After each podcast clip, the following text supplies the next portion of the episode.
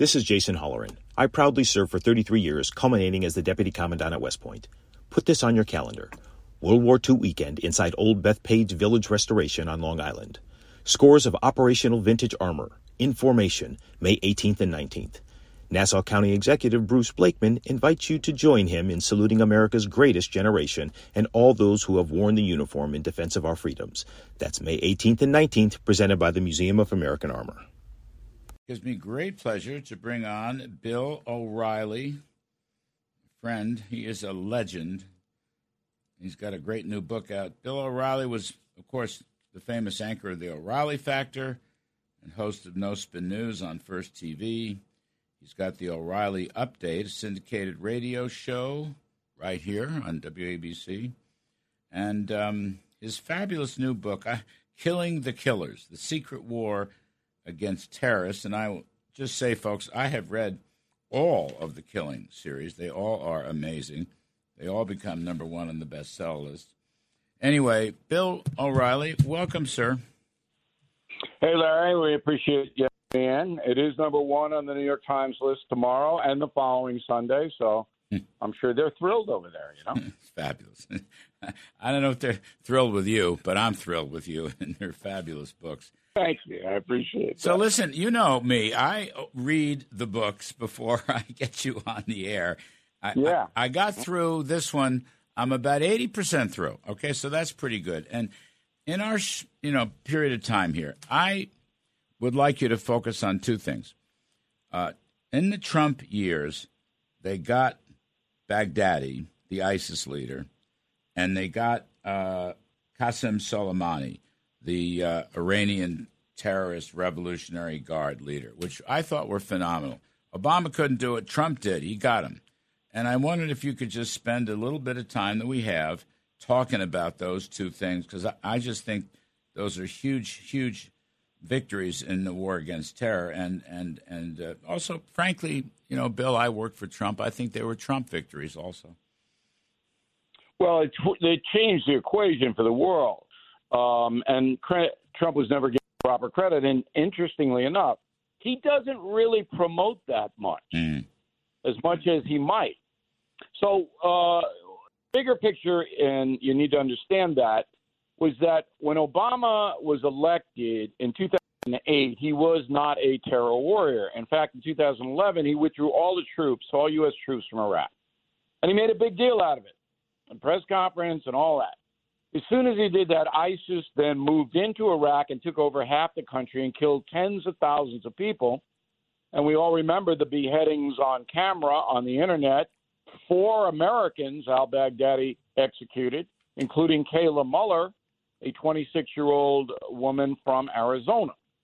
So this was public enemy number one for America. Now, in the last two years of Obama's administration, to be fair, he was so embarrassed by this that he became a terror warrior um, and started to be much more aggressive in deploying American surveillance.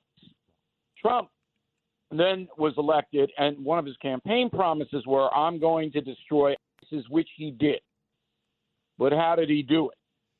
Trump basically allowed the CIA and the NSA, National Security Agency, without interference or micromanagement from the State Department. That's very important because he didn't get the bureaucracy in there. He allowed them to track these guys down and assassinate them. And one of the very interesting stories I tell in Killing the Killers is that the only way they got Baghdadi, nobody could find him. All right, not even the ISIS people knew where he was. He had a courier because they couldn't do phone calls, and to this day, Al Qaeda, ISIS, Boko Haram can't use the telephone. They use it, we pick it up. So they have couriers, and one of the couriers was arrested by the Turkish intelligence apparatus and hand it over immediately to the CIA, which is what always happens. Turks don't want um, Muslims in their prison, okay, unless they're subversives to Turkey. But there is a law, as you know well, well know, Larry, in the United States, passed after Abu Ghraib, that no U.S. personnel can use coerced interrogation methods on anybody. So what does the CIA do with this courier? Hands them over to Iraqi intelligence. yes. No rules. Right. They're all Saddam's ex guys. so you can imagine what they do.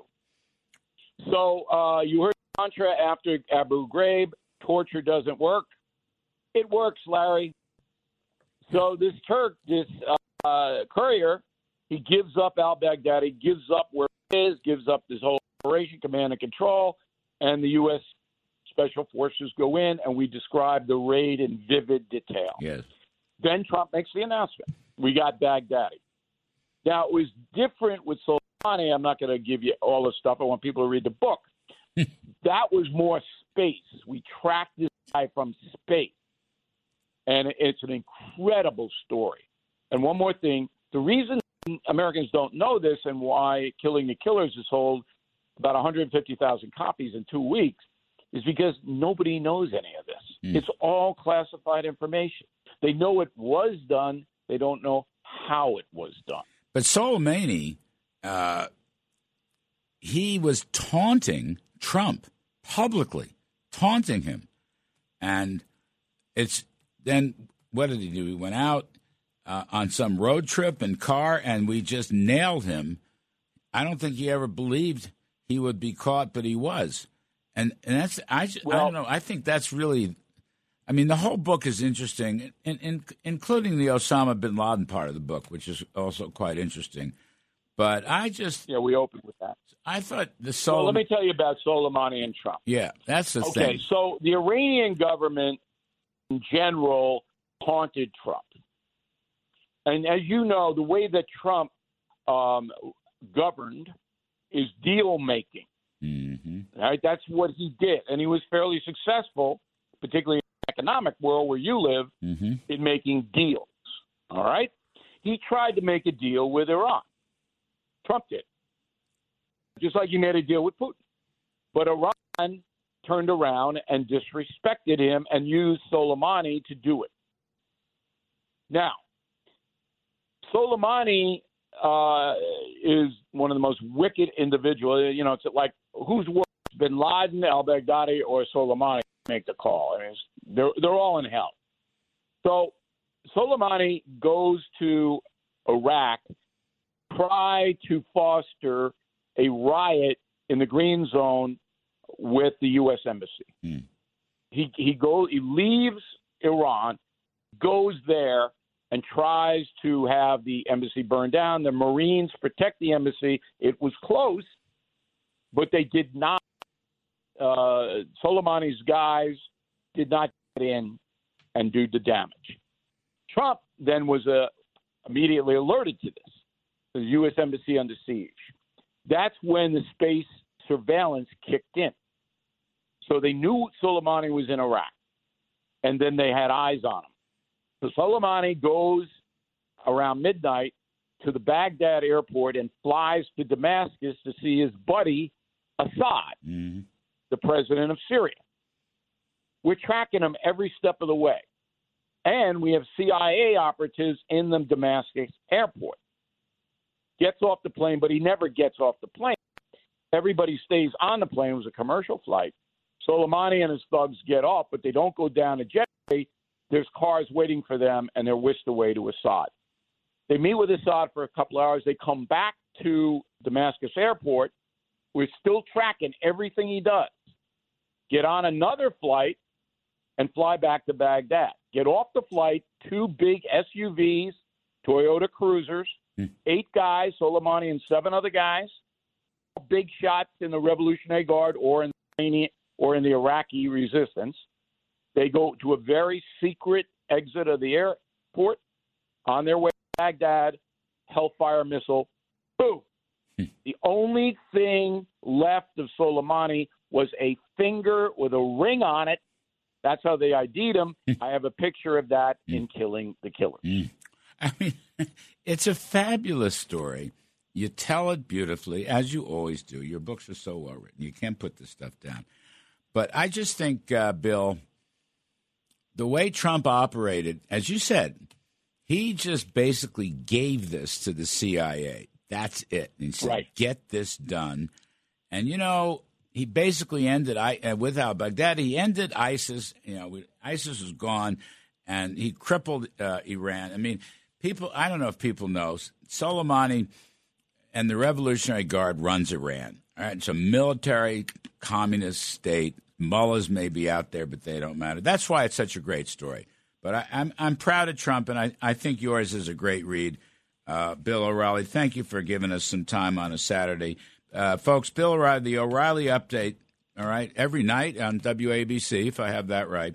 And the name of the book is Killing the Killers The Secret War Against Terrorism. It's already number one in the bestsellers. All his books become number one in the bestsellers. Bill O'Reilly, great friend. Thank you very much today. Talk soon. All right, Larry. Thanks for having me in. This is Greg Kelly for Priority Gold. What does it mean to be America's precious metals dealer? It means that you're in touch with the hearts and minds of those who love this country, value our freedom, and want to protect the future. Priority Gold is that precious metals dealer. They've helped thousands of Americans back their retirement with solid gold and silver. Call Priority Gold at 888-506-6439. Receive free shipping, free storage, a free investment guide, and one of the best purchase experiences in the industry. Call now or go to PriorityGold.com.